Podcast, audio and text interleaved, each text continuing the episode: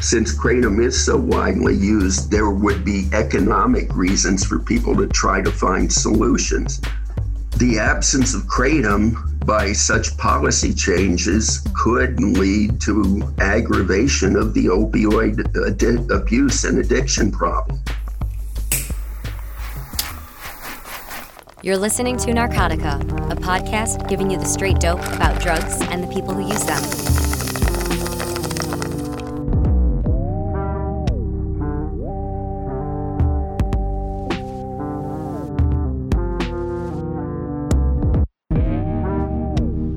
Words Mitragyna speciosa may not mean much to most people, but it's the name of one of the most controversial plants today. Better known as kratom or kratom, this Southeast Asian tree has made a big splash in the United States in the past decade. It's even spawned a lobbyist group, the American Kratom Association, which estimates that between 3 and 5 million Americans use kratom on a regular basis. The reason people are mixing the red vein leaves of this strange plant into teas and extracts is because of two alkaloids, mitragynine and 7-hydroxymitragynine. Depending on the dose, these two drugs can have stimulating effects or alternatively pain relieving effects. For better or worse, a lot of folks are taking kratom and throwing out their prescription medications. These two molecules may hold a lot of therapeutic promise for people with chronic pain or opioid use disorder, but the Food and Drug Administration, the Drug Enforcement Administration, and several other three letter government bodies have spent the last several years proclaiming kratom is addictive and deadly. I'm Troy Farah, and you're listening to Narcotica. My guest today is Walter Prozialeck. He's a pharmacology professor at Midwestern University who has a long standing interest in herbal medicine, including marijuana and kratom. In fact, he was one of the first people to write academically about this plant.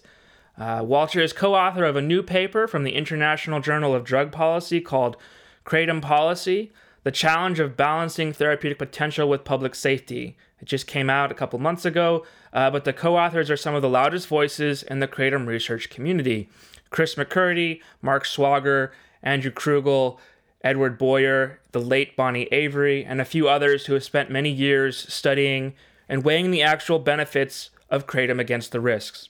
Walter, welcome to Narcotica. Yeah, thank you very much. I appreciate the opportunity to speak.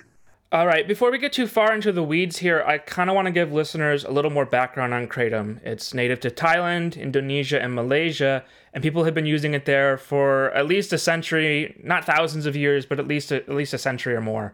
Uh, but how does American use of this drug differ from Asian use? Another question I really want to address because a lot of people say kratom isn't a drug, although it clearly is a drug. Is kratom an opioid?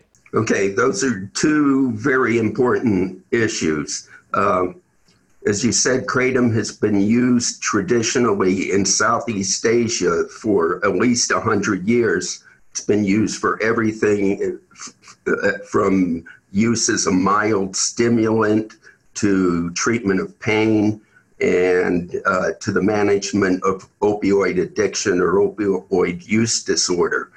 Uh, despite the widespread use of kratom in that part of the world, there were very few adverse effects reported, even with extended long term use. That is, where people would be using most days over most of their adult lives. Uh, in that situation, uh, kratom seemed to be quite safe and did not cause significant harm to society.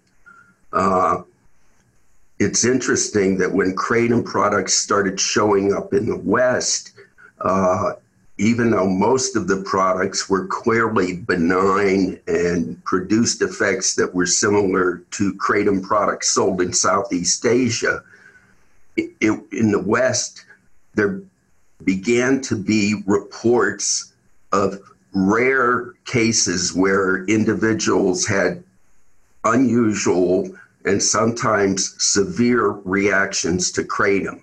For example, some people were reported to have seizures, some people were reported to have opioid like respiratory depression, uh, various other symptoms that were reported in these cases where individuals had used kratom.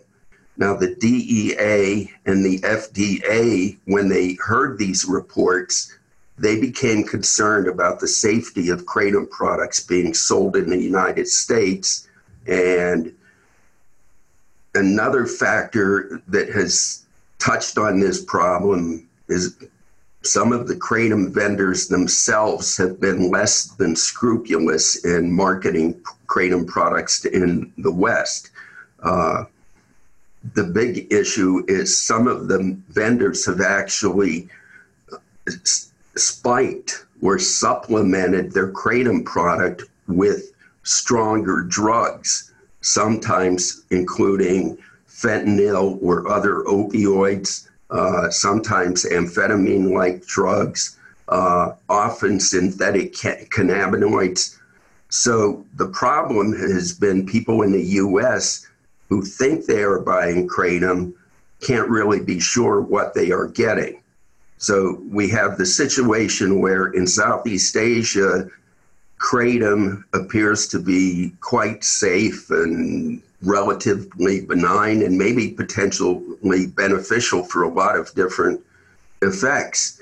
In the US, a lot of people are using kratom, but there are these rare cases of poisoning that one could debate the severity of the problem but the fact that there are these cases of poisoning raises concerns about kratom products in the US. So, uh, in the US, people who want to use kratom can't really be sure what they're getting when they buy the product.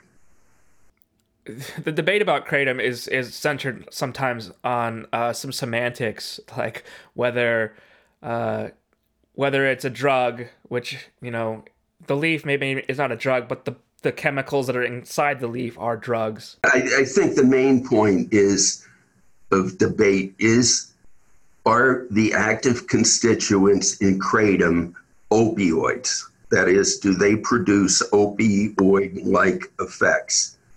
And that is a question that pharmacologists even debate.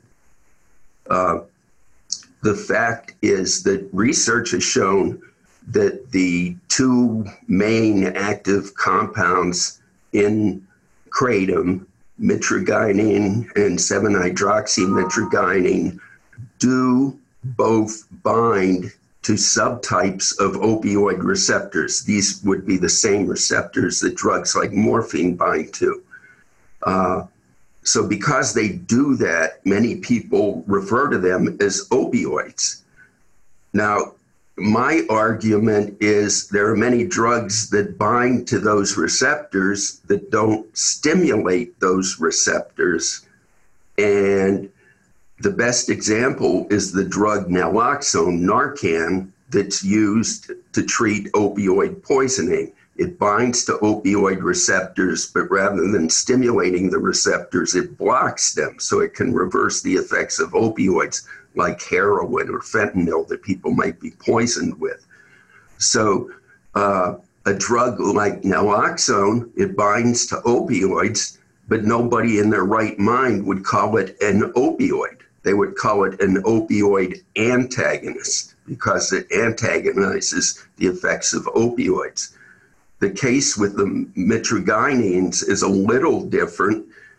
They bind to what's called the mu type of opioid receptor, and they partially stimulate it, but they don't fully stimulate it. So they're not quite exactly like stronger opioids like morphine. The other thing that they do is they act at another type of opioid receptor called the delta receptor, and there they act as antagonists. They block the effects of drugs at delta receptors. So they are not like opioids exactly. Uh, and the term that I think most chemists are starting to use is that the mitragynines are atypical opioids.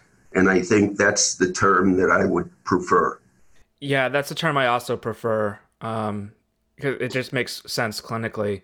Um, Yeah, the other thing about mitragynine and 7 hydroxymitragynine is they don't seem to activate the beta arrestin 2 signaling pathway. Yeah, the effects of the compounds on the intracellular signaling pathways, which is how a drug produces effects inside the cell, which is basically how the drug does what it does. Uh, the effects of the mitragynines are much different from those of classic opioids. And one of the things uh, Troy mentioned that the mitragynines don't recruit a substance called beta arrestin, which all known addictive opioids, when they interact with opioid receptors, one of the events is the recruitment of beta arrestin, which is thought to play a role in the development of some of the side effects of opioids and maybe even opioid, uh, some of the symptoms of poisoning. Right. Basically, it makes it can make you stop breathing and yes, overdose. That's the that's the main effect of activation of beta arrestin by opioids. And the interesting, the mitragynines do not have that effect. And in overdose situations, mitragynines do not depress respiration, which makes them far safer than traditional opioids. Yeah, so it doesn't make sense to classify them as opioids. Atypical opioids works really well. Uh, the CDC and the FDA have linked kratom to several deaths. The total seems to be less than 100, and only a handful of the deceased had solely kratom in their system. In other words, it could have been the booze, the benzos, the opioids, or whatever that caused the death in combination, or even separately from the kratom found in their bloodstream. Uh, but is it possible for kratom to cause a fatal overdose? That's what we really don't know completely. Uh, one of the leading kratom researchers uh, in the world is Dr. Darshan Singh, who's in Malaysia. And he has examined the history of kratom use and reports of toxicities from kratom use in Southeast Asia. And he has made the statement, both verbally and in writing, that no one has ever died from a kratom overdose in Southeast Asia. So when it's used in its natural state, the drug appears to be pretty safe. And it's interesting that all of these reports of kratom severe toxic toxicities and kratom related deaths are from Western countries, mainly the United States. And as you said, in almost every case, um, other drugs were involved. Many of the individuals had very complex existing health problems from epilepsy to untreated depression to uh, bipolar disorder. So the poor victims had a lot of issues, and it's not clear how much kratom actually contributed to the uh, the deaths. The other issue in the West, and I sort of touched on this before, is that many of the kratom products that these overdose victims might have been using, we don't know what those products are. Were they fortified extracts of kratom? Were they products that were adulterated with substances like fentanyl? Uh, the autopsy results and the forensic toxicology results of a lot of the 95 overdose uh, de- deaths uh, suggest that other factors are involved. Uh, so we're just not sure.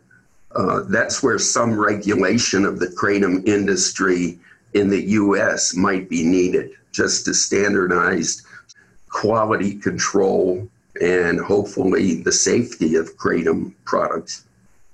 And and these high profile cases have uh, raised you know the alarms in some states that have that have banned kratom, such as uh, Alabama and Arkansas. But yet, strangely enough, a couple of states have written laws recently protecting the rights of kratom users. These laws are so-called Kratom Consumer Protection Acts. The first to pass was surprisingly Utah, I believe, followed by Georgia, Arizona, and most recently Nevada. And Oregon considered such a law last week, but then kind of backed off of it. Yeah, I, I was aware of that trend, which I think is uh, a wonderful trend. I think that it rationally offsets the effects of some of the uh, hyper journalism, you know, the sensationalistic aspect of, you know, an instance where a young person in a certain geographic area might die, and there might be this drug that most people have never heard of, kratom, and uh, it does tend to get sensationalized in the news, and people watch the news, they hear the news, and in smaller communities, uh, uh, the political leaders will respond very quickly and there have been these initiatives to restrict or make kratom illegal in certain geographic areas and uh, governmental jurisdictions. But as you mentioned, there is this opposite trend to protect kratom users' rights. Uh, I just read an interesting news report from uh, it was Pocatello, Idaho, where a young man had died, and kratom was one of the many drugs found in his system. And the coroner, rather than expressing concern that kratom was this, you know, scourge of the public, the coroner took a very rational position and said even if kratom did help or contribute to this young man's death, there are so many millions of kratom users who have no problems using it. And he actually argued not to ban kratom, but for some sort of regulation to assure quality control and dosage stand- standardization. It was a really interesting story. It, it is interesting that some of these states are passing these laws, but some of them may not actually have much of an effect, right? I mean, after all, if Utah legalizes kratom, it doesn't really matter because the drug still has to be imported, it still has to go through ports of entry. Yeah, and in this day and age, you know, state barriers, state borders are meaningless, and you know, drugs are easily transported uh, across state lines. Yeah, that's true. Uh, one of the things that I find really interesting about Kratom is that it really underscores how pitiful addiction treatment is in the United States. We have an addiction crisis on our hands. It's not just opioids. And in many cases, you can't just go and get treatment, even though that's essentially what the FDA suggests. Don't you Kratom to get off heroin? They say, go get addiction treatment. But there are long wait lists, excessive restrictions on medication like methadone or buprenorphine, and insurance doesn't always help much. So a lot of people turn to this weird herb from Southeast Asia, and it does seem to help. Uh, but let's talk about this. Is kratom useful for opioid use disorder, and and but can it also be addictive itself? Uh, I would say there is abundant evidence based on user reports that both of those are true. Kratom can be used to suppress uh, symptoms of withdrawal from opioids it can be used as opioid maintenance treatment. That's where the person, rather than just using kratom to withdraw from opioids and then they stop kratom, they might keep using kratom and just maintain on kratom, which reduces their craving for stronger opioids. So that's one way in which kratom is widely used right now. And as people continue to use kratom, kratom uh, they can become dependent, which most people use the word addicted. Dependent is probably a better word. But uh, when a person is dependent on a drug, that means they crave the drug if they don't get it. And also, if they don't get it, you will see symptoms of withdrawal it's interesting. There are recent studies from Darshan Singh's group in Southeast Asia that indicate patients who do become dependent on kratom, these are long term kratom users who go off kratom, they report the severity of withdrawal symptoms as relatively mild, and they rate them much less than withdrawal symptoms from classic opioids. Uh, so that's a real important point. And uh, those recent studies, the results have just been published in the past few months. So they're available. Yeah, and, and the FDA seems to just kind of ignore this aspect of it, whereas the National Institute of Drug Abuse uh, seems to actually, well, they at least acknowledge it. And it's kind of weird when NIDA is the voice of reason on a topic like this. I, I think it makes sense that NIDA might be the force of reason. Uh, I didn't realize this until I got involved in the Kratom controversy. To me, the DEA, FDA, and NIDA were all the same, but they really do have different missions. Uh, the DEA, well, first we'll start with the FDA. They're mainly concerned with the safety of food and drug products. So their job is to protect public safety by assuring quality of products before they're approved for use and sale on the market. The DEA is mainly concerned with enforcement of drug laws. It's Drug Enforcement Administration.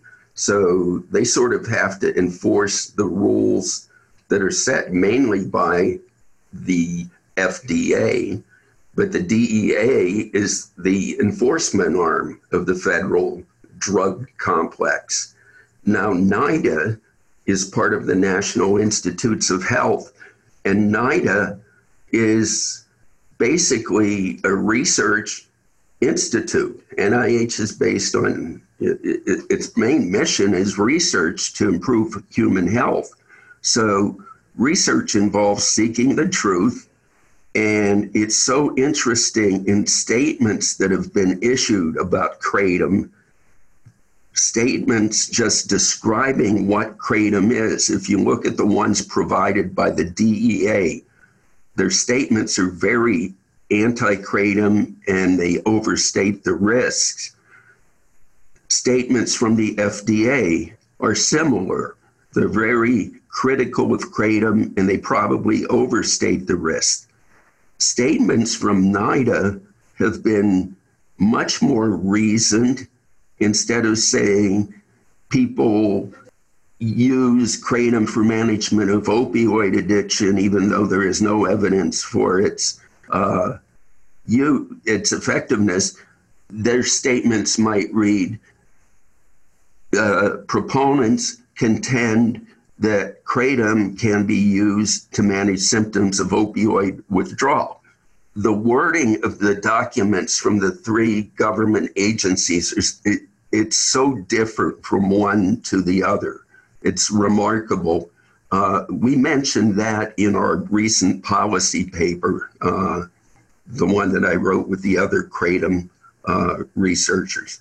So, yeah, let's go back through a little bit what you said. Um, I mean, the FDA, they should be regulating the safety of drug and food, food and drug products.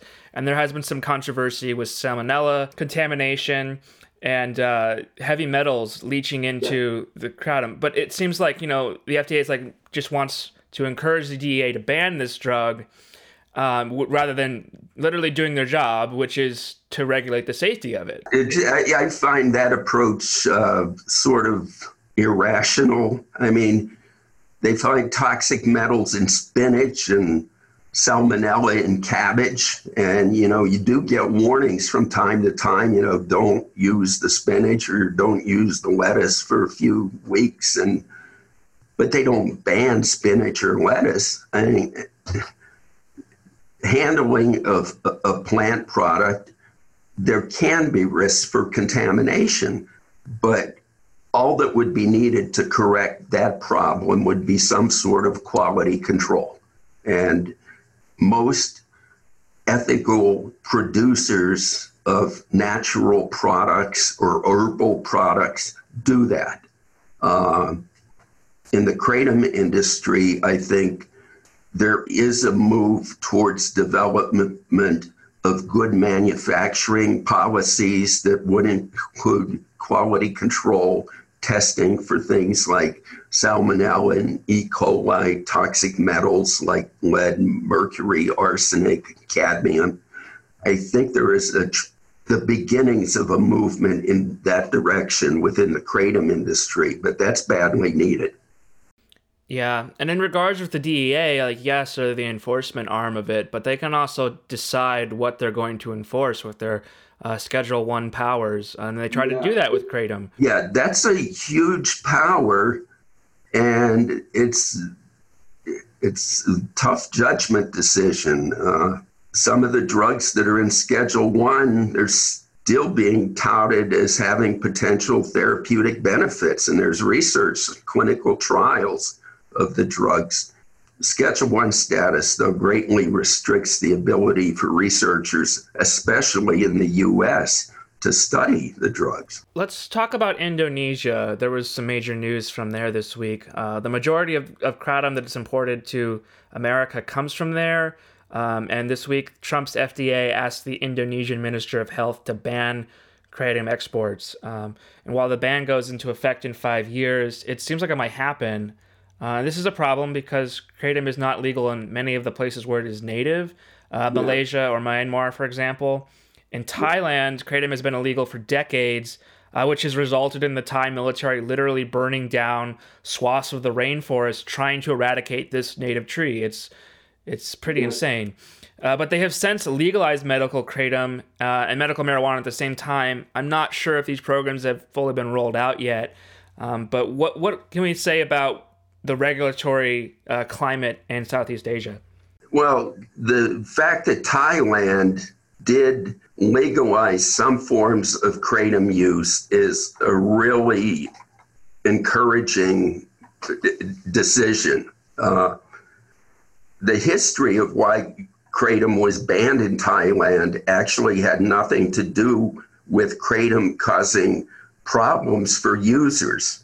Uh, it wasn't because of kratom being an addictive or a toxic drug. It was because people who use kratom tended not to use opium, which was a product that was taxed by the Thai government. So, if there weren't more opioid users, uh, the, the, the, number of opioid users was reduced because some so many people were using kratom to fight that trend, the government outlawed kratom. Uh, so more people would use opium. That's why it was made illegal in the first place. So it, it, the laws don't always make sense. But the fact that Thailand did change their law is encouraging.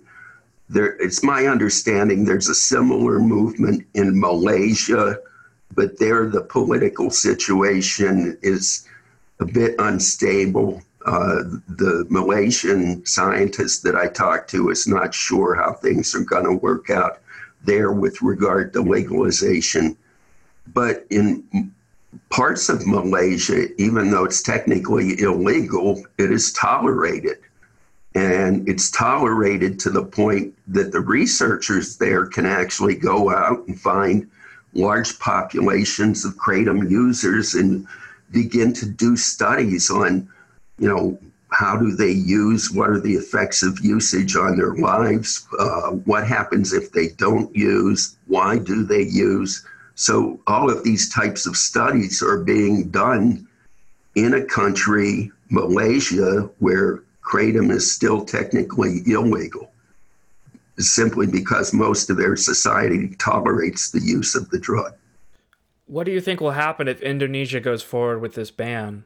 That would create a problem because I think it's my understanding, as you said, that most uh, kratom in the U.S. does come from Indonesia. Uh, and I'm not sure what that would mean. Uh, it, it, would drive the price up for one thing. Uh, would alternative sources be found?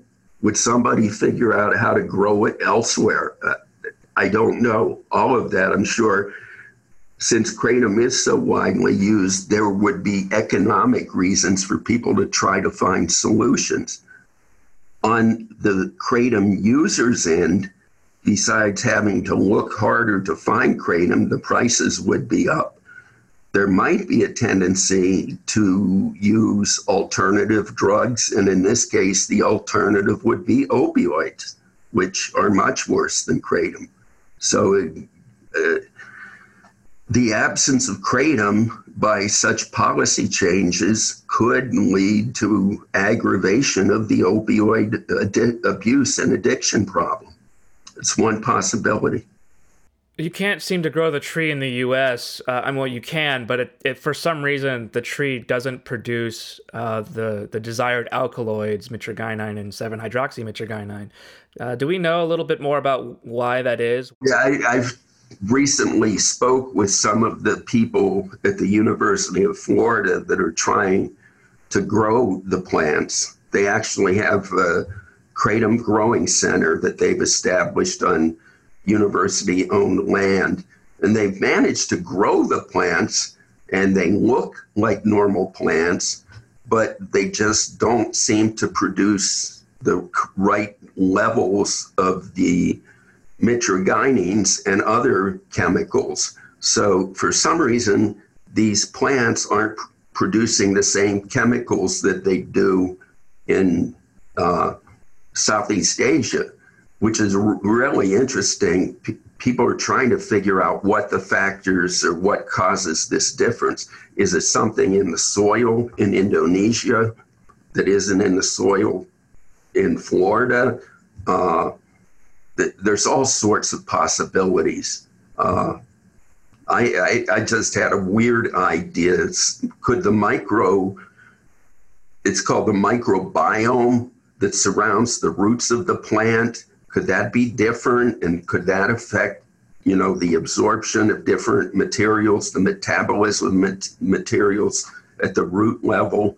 Uh, that could be one effect. Might there be some uh, insects or something that triggers the plant to produce the active chemicals.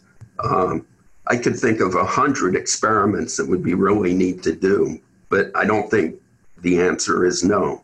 Yeah, I, I, think it's interesting you brought up the microbiome thing because I was just reading about. There's a study that came out last summer about. Um, this is really kind of off topic, but it's interesting to me um, these cicadas became infected with a mushroom, a fungus, and it produced amphetamine and psilocybin. Uh, and it affected the cicada, made it go crazy and fly around, and it was infecting the, the, the rear end of the cicada, and it's shaking this fungus infected butt, and it's spreading spores everywhere. Uh, they, they, they just discovered this last year. Um, and it, in the paper they wrote, the discovery of cathinone and Massospora infected cicadas also raises interesting questions about the biological origin of amphetamine production in Catha plants and the possibility of cryptic fungal partners involved in its biosynthesis. In layman's terms, like there could be a fungus that is the reason why we have cathinones in plants. So, like ibogaine or uh... that. That is a really great its idea and great piece of work if they have proven that. Uh, that that's really interesting. With regard to kratom, I was going to send a note to Chris McCurdy about my idea. I'm sure Chris has already thought about it. He's pretty thorough in his work. It, it just uh, the the relationship with plants and fungus is so interesting. Well, people are now realizing the relationship between uh, mi- microbes, including fungi, and people are a lot more complicated and important than we ever thought. That's absolutely true, and and that's why I think it would be devastating if kratom or kratom was uh, Schedule One because it has so much to teach us. Uh, we, we have so much research to do. Not me personally, but there's so much we can learn from this plant. Um, I'm really interested in mitragynine pseudo in indoxyl pseudo indoxyl, uh, which is produced when kratom is fermented. Um, and it seems like it's a bit more therapeutic than mitragynine itself, although I could be wrong about that. Um, and then there are all these companies that are trying to produce kratom-like drugs. Um, there are a few, but I've heard that uh, these analogs don't really have much therapeutic promise. It's just been kind of experimental. Yeah, there's uh, there's two issues. Some one is they just don't seem it, most people who do drug development research, they'll try to screen the compound to see what receptors it interacts with. So that's pharmacodynamic activity. But then they also have to worry about solubility characteristics and how does the drug get through membranes? If it was put into a body could it get to the organ that it had to act on? Uh, those are called pharmacokinetic issues. And many of the compounds that have been looked at from kratom have good pharmacodynamic activities. They show drug receptor interactions that might be used to produce therapeutic effects. But the problem is their solubilities are such it's almost impossible to formulate them into a form that could be given as a tablet or even injected.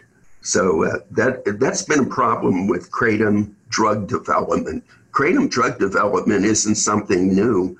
The old Smith Kline and French pharmaceutical company actually did a series of studies way back in the 1970s. And it's some of the best research that's been done on the mitragynines. Uh, some of the best papers were published way back then.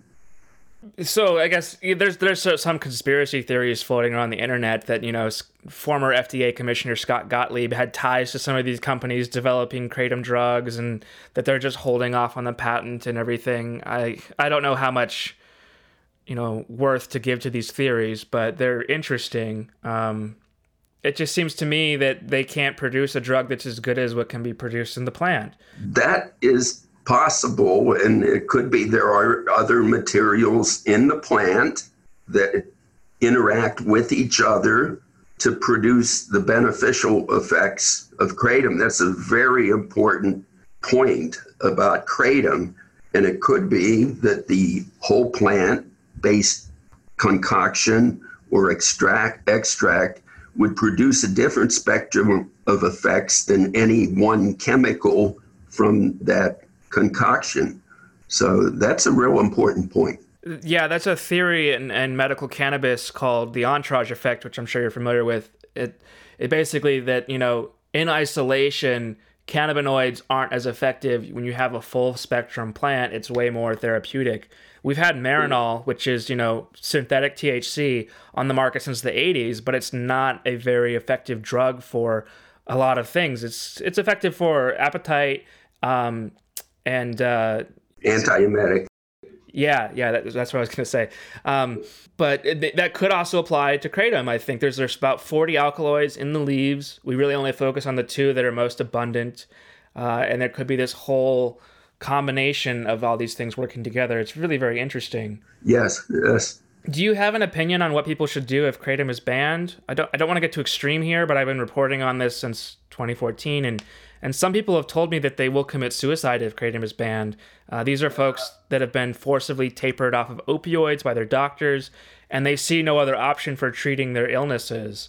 Um, I hope that that wouldn't happen, but I, I want people to I don't know, have like a plan B or something. I, I, I agree with you. That's a really scary scenario, and I hope that can be avoided. That somehow we can address access to the drug abuse and drug dependence problems in terms of increased options for treatment, opportunities for treatment that people can actually have access to and afford.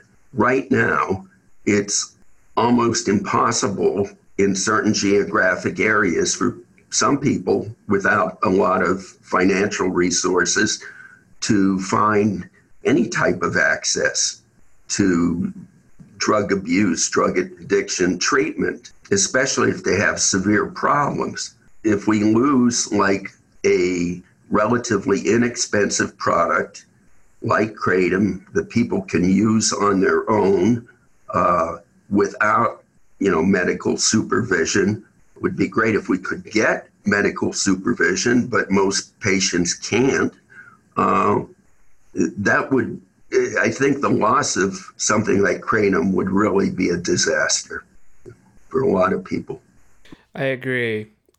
The one thing is, even a, a year ago, I was pretty depressed about how policies on kratom might turn out.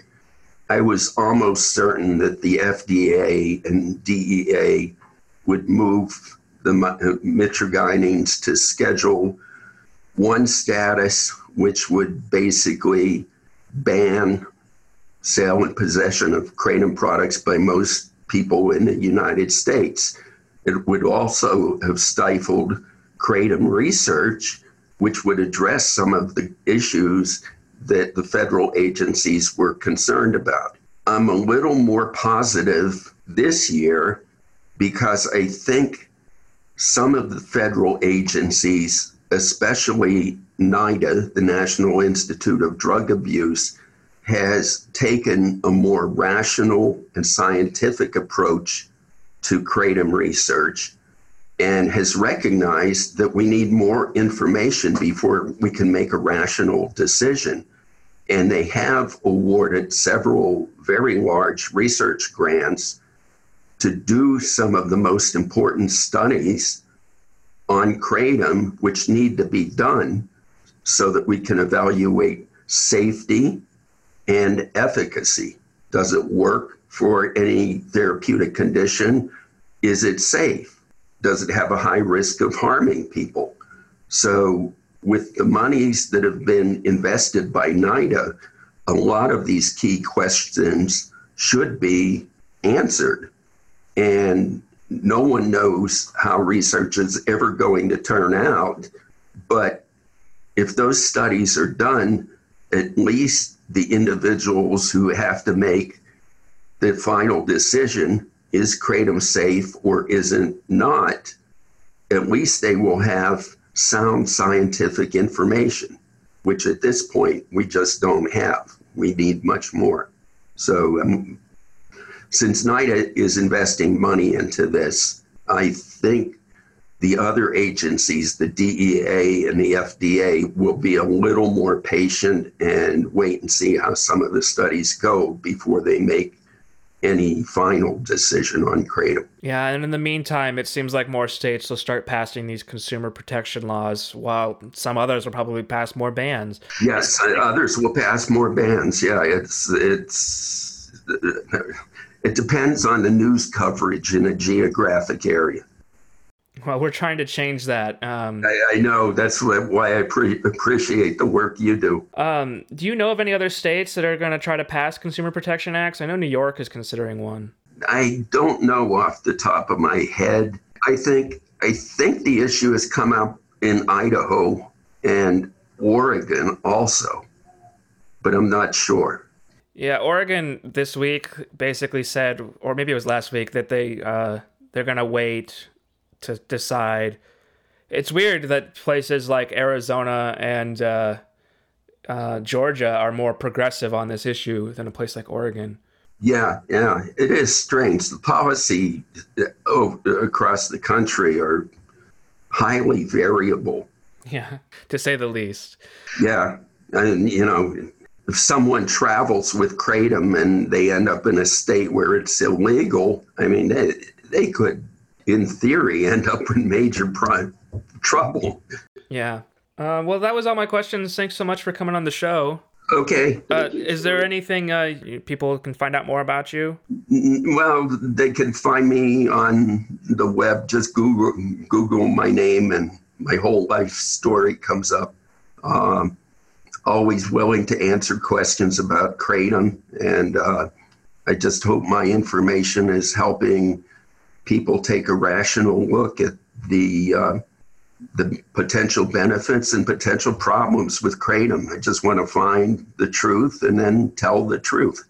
Yeah, me too. Like, I'm not I'm not an evangelist for this drug. You know, it's interesting. Like, I've I've tried it a couple times and it doesn't really do much for me.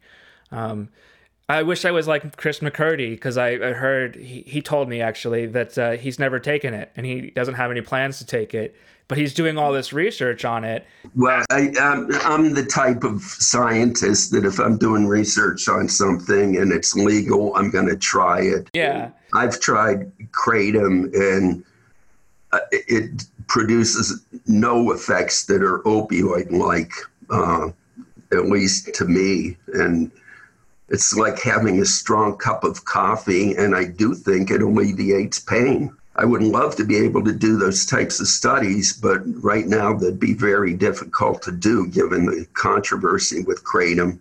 A lot of universities would not, not allow researchers to study such controversial materials.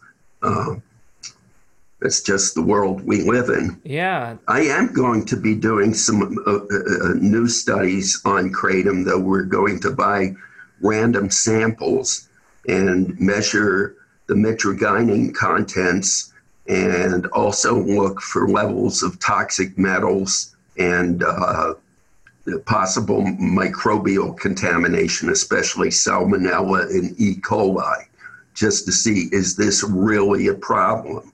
which is something that the FDA was really concerned about. Well, that's awesome. I'll, I'll have to look out for that when it comes out.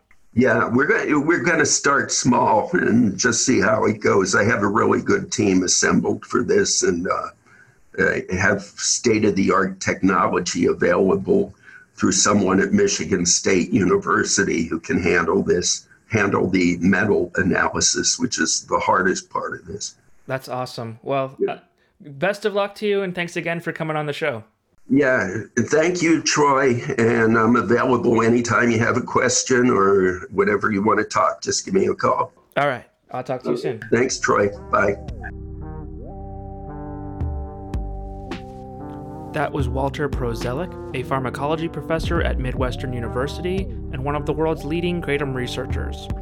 Narcotica is an independent production by Christopher Moraff Zachary Siegel, and myself, Troy Farah. Our co producer is Aaron Ferguson, and our theme music is by Glassboy. Additional music this round is by Ian Sutherland and Jungle Meyer. You can follow Narcotica on Twitter at Narcocast or on narcocast.com. We're proud to be keeping this program free of corporate influence. If you want to help us out with that, join us on Patreon. We are so grateful to the people that make this program possible you want to help us out, the best thing you can do is spread the word or rate us wherever you get your podcasts. Tell your friends about us or join the Narcotica community at patreon.com slash narcotica. If you want to send us a suggestion, tell us about how Kratom has impacted your life, or just want to say hi, you can email us at tips at narcocast.com. That's all for now. Take care.